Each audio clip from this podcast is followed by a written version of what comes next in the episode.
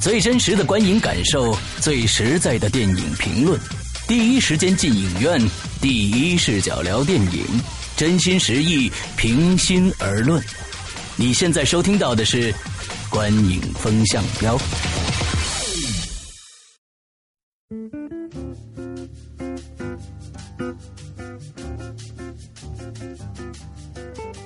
各位听众，大家好，欢迎收听《观影风向标》，我是施阳。我是波米，我是玄木。为什么开始开始这么开心呢？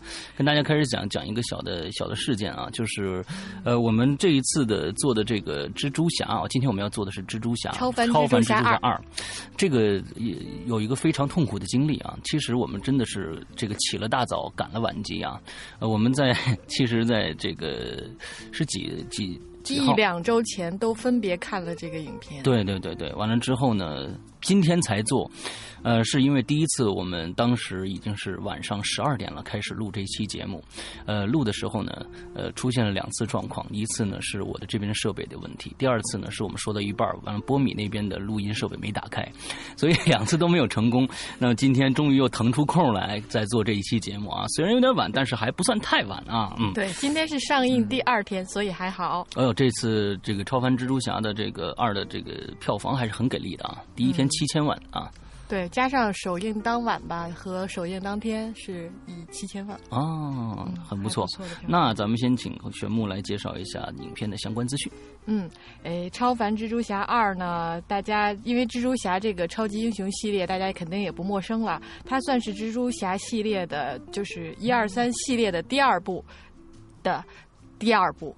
这么讲，就是它是相对年轻版的蜘蛛侠了，呃，是由索尼哥伦比亚出品的，导演呢是 Mark Webb，然后主演呢，呃，大家也相对比较熟知了，也是《超凡蜘蛛侠一》的呃原班人马 Andrew Garfield 和 Emma Stone。那另外呢，有新进的 Jamie Foxx 和 Dan DeHaan 这两个也算是呃比较有名的明星吧。嗯，呃，这个《超凡蜘蛛侠二》呢是在五月四日，也就是我们五一假期的呃假期后的第一天上映。按说这个档期不是太好，但是呢，没想到票房表现还真的是不错。嗯嗯嗯。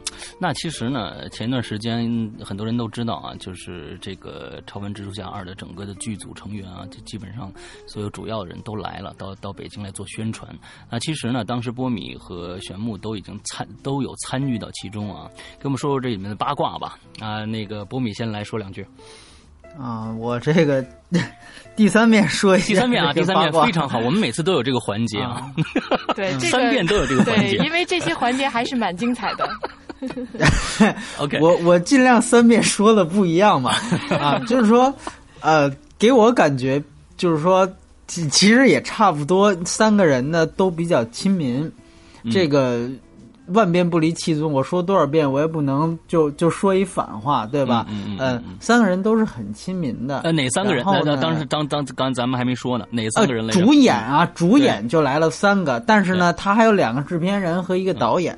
嗯呃，主演呢是这个呃刚才提到的，就是呃蜘蛛侠和他的女朋友的饰演者，嗯呃安安德鲁加菲尔德以及这个艾玛斯通啊、嗯内地观众管她叫石头姐，然后还有这个反派。就是电光人呃，杰米福克斯，呃，杰米福克斯去年捅了一个大娄子，他自己都不知道，就是他的那一个是吧？他很屌，所以呢，就导致了一部电影下映。那部电影就是 对他今年真的是很屌啊，真的是很屌。那你当时的有没有采访到 Jimmy Fox 呢？呃，有有有有有采访，呃，然后其实他是一个非常非常呃，可以说是非非常会活跃气氛的这么一个演员，而且呢，呃。当时我记得前面时光网的记者还说：“哎呀，那个我，呃，我采访他的时候，他给我唱了首歌啊，我 我我让他唱，他果然就唱了。后来才发现，你根本不需要用一首歌的时间，呃，用一个问题的时间去让他唱歌，因为你没问到唱歌的问题，呃，他也给你唱，你知道吧？而且他在。他在我的采访里面呢，他比如说他模仿了奥巴马，因为他去年有一部《惊天危机》，他就说他是学奥巴马，然后他把那个形态学了一遍，这是去年的角色。然后更早以前的角色，甚至十五年前和奥利弗·斯通合作的《挑战星期天》，哎、他同样能够呃惟妙惟肖的去学出原来他演的那个角色的台词，包括是他和威尔威尔史密斯演过的那个《拳王阿里》，嗯，那都是非常早上个世纪的电影了，哎，他仍然能够。记住每一句台词，就是他给我模仿的时候，这个我觉得真的很不容易。因为你像我，同时也采访了一些其他的演员，你比如像刘青云啊，比如像让雷诺，他们都有很多拥趸。但是你问到他们同样的问题的时候，有的不是我问的，是我在旁边看着啊，大家就是哎呀，这个角色我很我我已经早就不记得了。尤其是你比如像让雷诺，我们记得他。最熟悉的角色就是这个杀手不太冷的莱昂，杀手莱昂。但是他说我早就忘光了，他很他很那个很不屑的说啊，你们都还记着，我都不记得了，你们就别记着了，就那个意思。所以说，所以说这个有的时候你会去想，你在采访完他们的时候，你会去想，哎呀，是不是都是我们影迷一厢情愿？但是杰米福克斯的出现，你其实你会觉得这只是不同演员而已。所以说，可能从。哎，对，可能从亲民的程度来讲，当然大家更愿意跟这样的人互动。谁希望你抛一个问题或者给一个橄榄枝过去，对方泼你一个冷水？大家都不希望。所以说，就像刚才玄木所说的，去年，呃，不什么去年，上个月啊，其实很很 对很多的这个美国明星来华，对吧？有的是明星自己。对对，你比如说德普，对吧？再比如说美国队长二，哎哎，还有啊，对。对对对，还有像刚才说的，就像让雷诺也算也算一个，对吧？虽然他不是美国人，呃，但是你说从那些呢，我个人感觉就是方方面面，有的是可能就是主办公司。呃，问题比较大，对吧？有的呢，可能就是说，对对，这没，哎，有有的呢，比如说是本人，你比如说像这个兹拉利约翰逊，是吧？他可能怀孕，情绪有什么问题？让雷诺，我估计这法国人性格不知道是怎么回事反正呃或多或少，或者说不同原因，但是呢，哎，我觉得蜘蛛侠相对而言，他的这个。这个这个亲民的程度，确确实实是给我印象是比较深刻的。对，这个不是说我 我仿了他了，我就呃都仿了，也是我觉得他算是给人感觉最好的。对对对对对，当时好像他们还去这个长城是吧？对，那个像这男女主角去了长城，呃，爬了长城，去了故宫，骑了自行车，还打了乒乓球，就做的这一系系列吧，都很亲民。而且我当时参加了他们的那个，就是算是影迷见面会，呃，那个活动。呃，还真的是说这么这几年来我参加的就是氛围最好的，然后互动性最强的。他们就最后这几个演员还做了就是奥斯卡上的那个 selfie，跟大家一起去拍照那个环节，所有人都扑到了那个 Andrew 的身上，然后他一点都没有反感，当场的工作人员都快疯了。但是还真的是蛮有意思的。我在这个朋友圈看到你发那张照片了，确实很可爱啊。对对对对对。好，那我们咱们这么这么着吧，咱们还是老的这个步骤啊。先我们来给电影打分，首先呢是剧情分，波米你打多少分呢？呃，我剧情给六点五分，六点五分，我打七点五分，玄木的。我给八分。哎，好，我们从最低的开始说啊，为什么？来来，哎，上一遍不是从最高的开始说，有点变化吗？我 们有点变化，对不对？啊，这个。从最低的开始说，容易把调子起的比较低。但是六点五，它也是一个及格分数以上啊。我个人感觉呢，就是说，首先它这个剧情，我觉得还是有一些想法，有些想法。呃，这里涉及剧透，我就不提了。嗯。但是呢，大家会看到，它会和传统的好莱坞的这种大团圆结局是不一样的。嗯。所以说，我觉得，呃，当然它可能有另外一些原因。嗯。呃。导致了他这样去编，但是呢，我觉得终归出来这么一个效果，我觉得是可以的。我其实我觉得，呃，那天我又就这个话题想了想，其实我们观众就是看电影看到现在，已经对传统的大团圆结局，我觉得是有一定的，就不能说反感，起码我觉得。起码有一定人，他觉得你老这样干是没有什么，那就没有惊喜了，对吧？呃，对对对，所以我是觉得，无论是说从你说是从蝙蝠侠开始也好，还是说从更早的谍影重重也好。其实，在大片里面，我们大家已经看到了，并不是那种男女主角，或者说是呃好人战胜坏人这种大结局占上风，快快乐乐的，对吧？哎，对对对，我觉得没有必要。虽说电影是造梦的，但是你要是天天哄观众玩，拿观众当当那个很幼稚的儿童，我觉得也也也不是也不是长久之计。所以说，我觉得从这点来讲，《超凡蜘蛛侠二》是可以看到一些新意的。只是说呢，在他执行这个剧情的过程当中，我个人觉得他每条线都铺了啊，爱情啊，当然就是蜘蛛情侣的爱情。呃，亲情呢是还是讲的蜘蛛侠他的身世之谜，哎，他爸怎么死的，哎，他的伯父是怎么回事儿，哎，这些包括他和这个其他的长辈的关系，呃，这是亲情。那从另外一方面，我们也可以说，他和这集的反派，尤其是绿魔，甚至是和电光人，呃，都是有一种有有意，最后变质。最后可能又又又面临着一个抉择这么的一个关系所在，所以它也可以看作一个友情的关系。嗯，所以说可以说所有的基本的人类元素的情感在这个戏都出现了，但由于可能它要兼顾东西太多，我个人感觉，因为它还要有大场面，所以说我个人感觉它有一些分配的，就是都点到为止了，但是没有那么完整。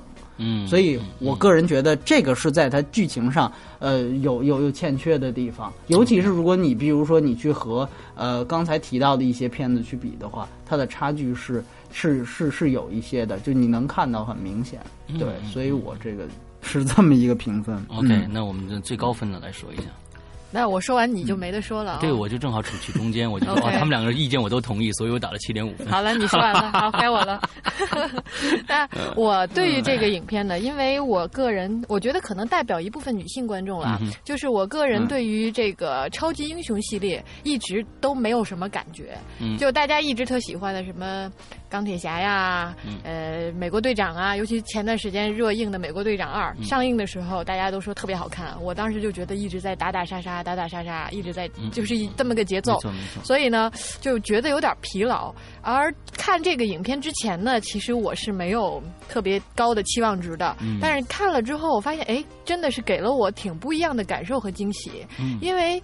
呃，传统意义上的这个超级英雄里边那些元素，比如说像什么视效、三 D 效果，就这里边、嗯呃震撼的这种各种视觉效果，我觉得呢，它都还保留了，都有了。那让我觉得比较惊喜的，反而是就是这这个他这个可能也是因为导演的原因，他在塑造情感上会兼顾了女性观众的一种呃情绪，是比较细腻的。他把我觉得就是，也许也因为超级就是蜘蛛侠这个角色呢，他跟其他真呃其他超级英雄不太一样，他是比较。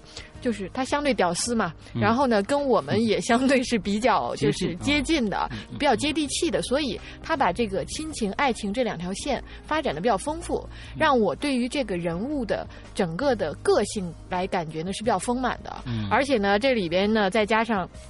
有几个点还是真的是有泪点的，让我让我在这里边有几次有哭，所以呢，就整体上就是呃比较丰满，然后超出我的一个预期，所以我就就也比较感性的给到一个八分。OK，我我呃简单说两句我的感觉，就是说刚才两位说的呢，我都同意啊。首先，之后呢就觉得从剧情上来说，对于我来说，呃，他确实是到最后，因为不能剧透，所以这个事儿没法说。就是我觉得他为什么拉这么大的战线，就可以跟这个波米说啊，就是各种各样的。各种各样的线条都拉出来了，但是没有一条走的特别特别的丰满。那我觉得是，其实是为第三部在做准备。其实我觉得这一部看完了以后，大家看完了以后会非常非常期待第三部。这是我看完的一个一个一个呃最大的一个感受啊。虽然我们后面的这个有一个非常重要的这个回马枪给给删掉了，对吧？啊，完了之后呢，我觉得其实呃波米可以说一说这个导演，其实了解这个导演可以更加的了解这个片子，呃，我们的《超凡蜘蛛侠二》为什么变成了这么一个非常呃感情色彩非常浓重的一个电影。啊，对，就是说，像你刚才提到的这个，我接着你话说一句，就是说，咱们不妨碍咱们一起去期待《蜘蛛侠三》，嗯，呃，但是呢，就是说，你这个二，它作为一个完整电影，那我们也也可以说出，比如说像《黑暗骑士》，它也作为呃蝙蝠侠三三部曲的第二部，对吧？那它也是一部单独拿出来看都非常好的电影。嗯，就是说这种承接关系是有的，但是说呃，我想就是说。我想导演他本人也一定是希望在给三铺垫的同时，这部戏也能作为一个独立电影而非常好。嗯，但是呢，这个能力它就是有高下的，它其实是这么一个关系，这是我的看法。那像你刚才提到这个导演，确实是这样。呃，马克·韦伯之前 只拍了，应该只拍了一部长片，就是大家很熟悉的《恋夏五百日》，也叫《与沙漠的五百天》。这个是经常在，比如说豆瓣儿啊这种地方，呃，能获得高分和高口碑的这样的一个电影类型的代表，一个代表啊。他那个主演是囧瑟夫嘛，这也是中国有大批的女粉丝啊。这个所以说那个电影呢，它本身是一个看过那个电影或了解的都知道，它是一个咱们典型的那种就所谓小清新爱情片。啊，典型的，而且它完成度非常高，很细腻。那其实它是把对，它是把这种小清新爱情片的元素，如果你连起来看的话，你会发现它很大程度上的放在了呃蜘蛛侠、超凡蜘蛛侠这部电影里面。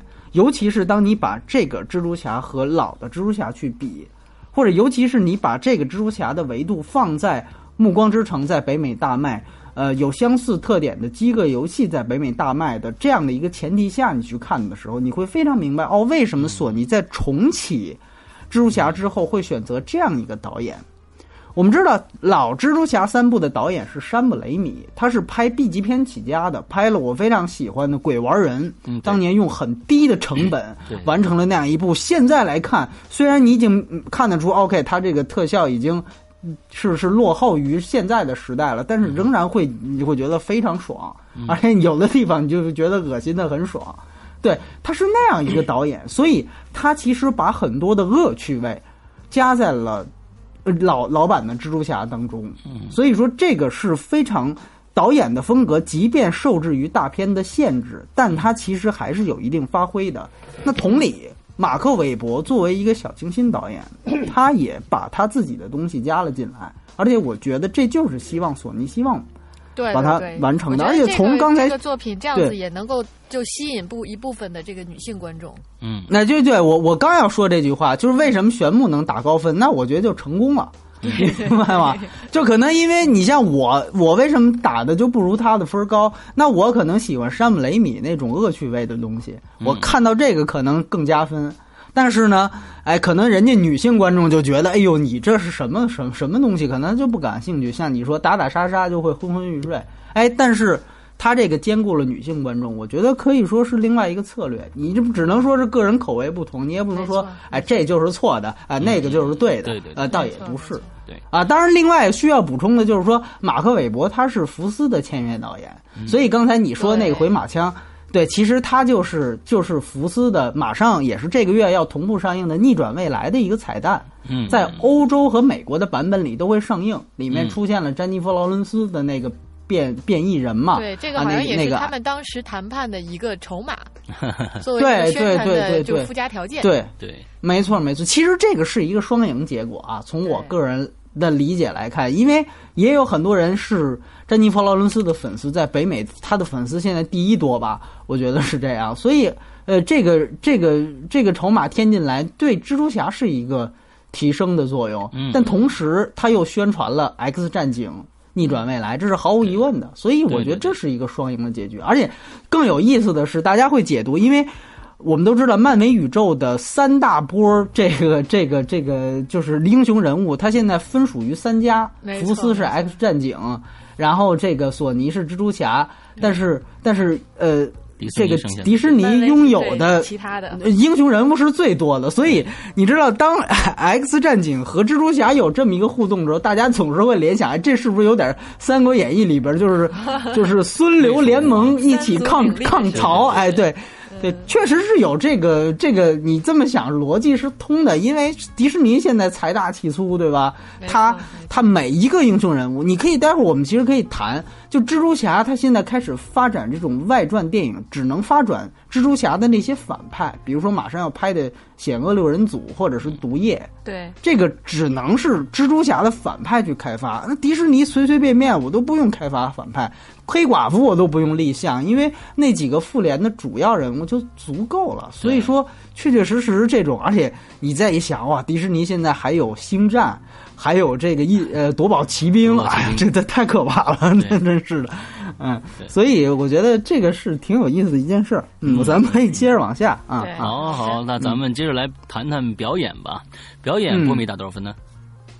我也是六点五，六点五啊，我是七分，嗯，我七点五。哎呀，行，那这个玄木先来谈一谈啊。呃，因为这几个主演呢，一个是真的是算是因为工作的原因有接触到过他们，然后再加上在演演的过，就是在这个看电影的过程中啊，就是呃，坦白讲，其实，在看第一部的时候，呃，男女主角并没有真正的打动我，而看了这一部之后，我 还真的有一点喜欢这个，就是 Andrew Garfield 这个男主角，就是他是另外一个意义上的，他用他的演绎方式。去立住了一个蜘蛛侠的形象，跟之前的那个蜘蛛侠在我心中形象完全不一样。但是呢，他立得住，让人觉得哦，这样子高中生一个蜘蛛侠是这个样子的，呃，是蛮有意思的。而这个 Emma Stone 呢，本身就是，呃，我觉得喜欢 Emma Stone 的人还蛮多的。尤其我记得上次我们在聊的时候，波米也提到说，呃，她算是在美国也是很受欢迎的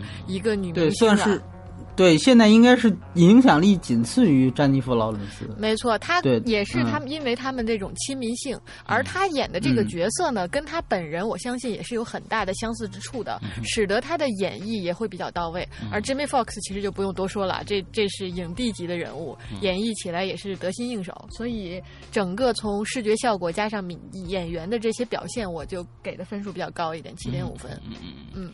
我我来说一下我的，就是当当时我还记得我在我们在做这个美国队长的时候，表演分我给了很低，就是因为美国队长也跟编剧也跟演员都有关系，就是他没有演出美国队长应该有的那个力量来，那个气质来，而在这个呃，其实我感觉我更加喜欢这个超凡蜘蛛侠里面的蜘蛛侠。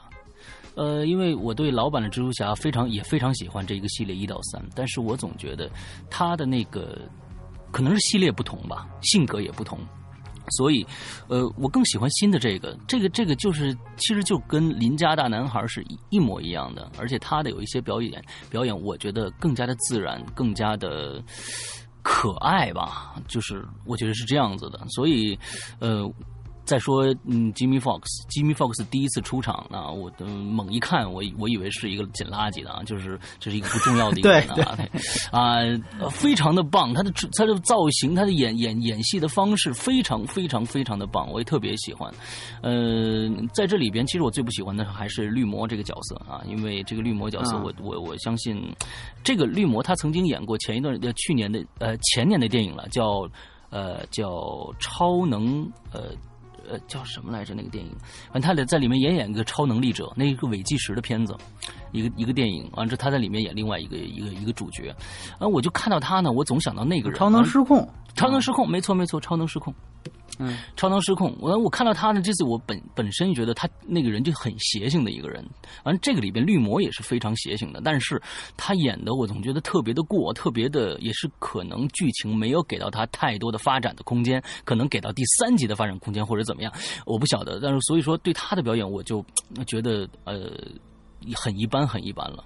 所以我打了七这个七分。呃，波米呢？嗯，对，其实。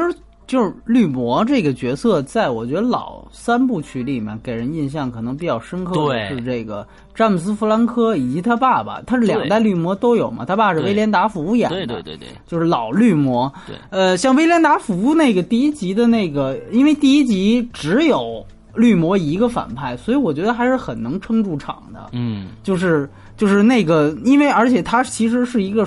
双面的角色，就一方面他戴上头盔是绿魔，摘下头盔他是他朋友的父亲，对，所以他又要有一个很道貌岸然的那个那个躯壳，所以那个那个老三部曲里面给绿魔的展现空间更大一些，嗯，所以这个我觉得，而那你说这个这个新的这个演员，就是就这个戴恩德哈恩啊，他其实确确实实你说的对。他这个人感觉就是比较脸谱化的一个嗯。角色，起码在这集就看出来你就是早晚就是很阴暗、很叛逆，就就要准备就是就是一反派的脸。完了你你你就演出来就完了，所以他其实是一个很脸谱化的这么一个角色，当然是没有老。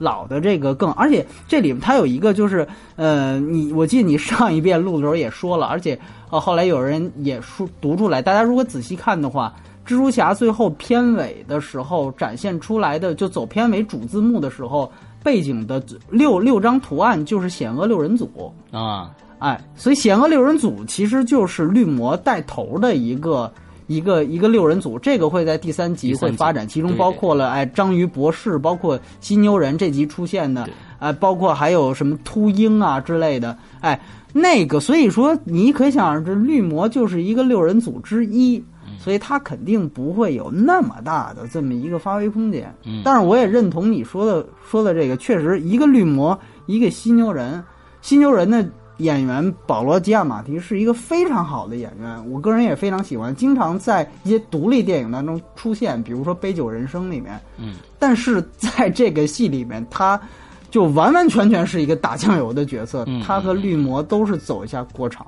对，就是像你说的，就是觉得是不是第三集有什么发挥？但作为作为这集来单独来看，哎，真的就大家就觉得这俩角色没什么必要，就是为了完成一个什么事儿，对吧？那事儿我们还不能剧透，完了就就完了。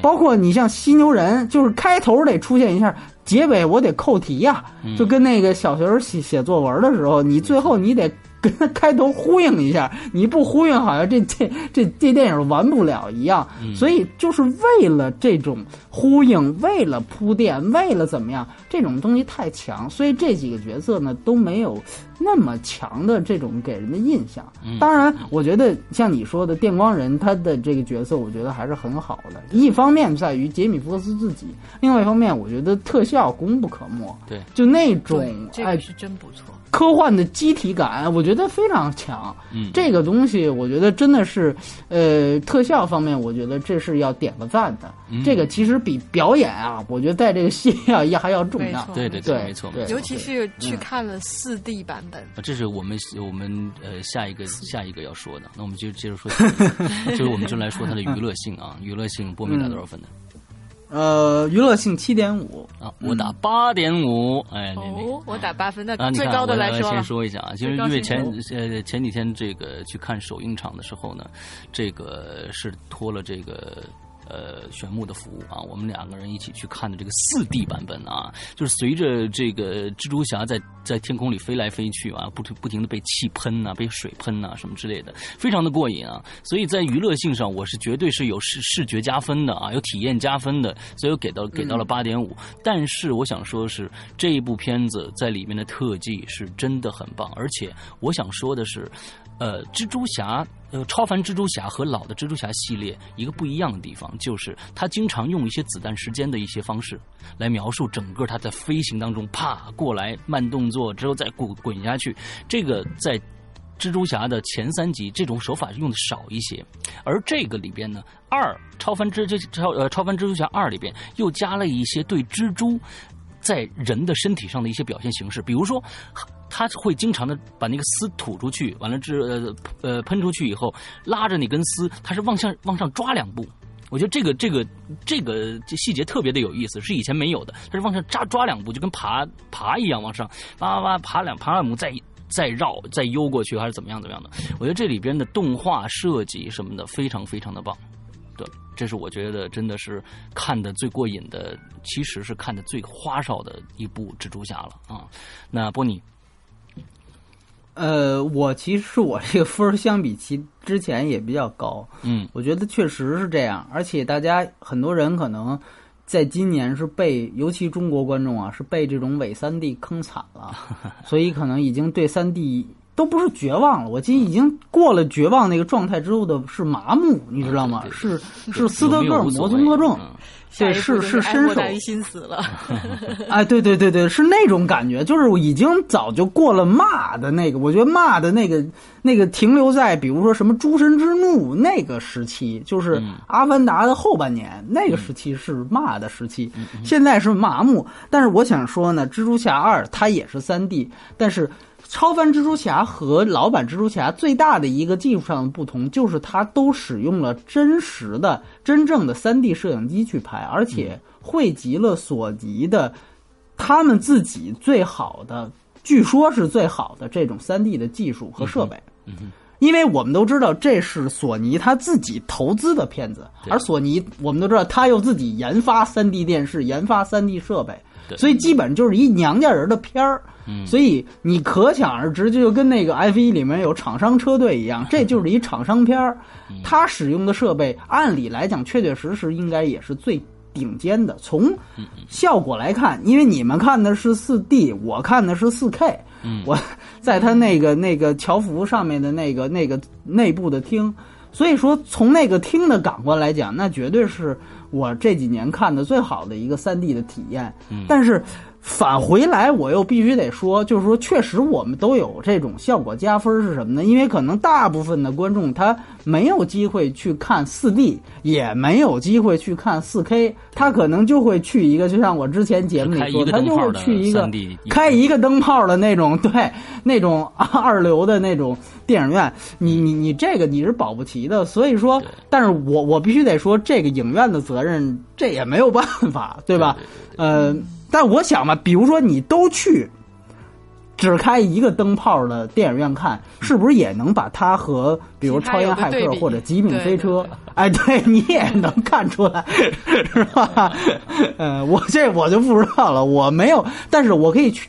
劝大家就是说，因为 IMAX 现在铺的也很广，嗯。包括 Real 是 D 也很广。对，其实大家可以在微博上搜一下他们两个的官号，给大家提供出全国所有配备他们设备的名单。我个人，反正我只是在不看媒体场的情况下，就会选择这两家带这两家设备的 3D 影厅去看 3D 电影。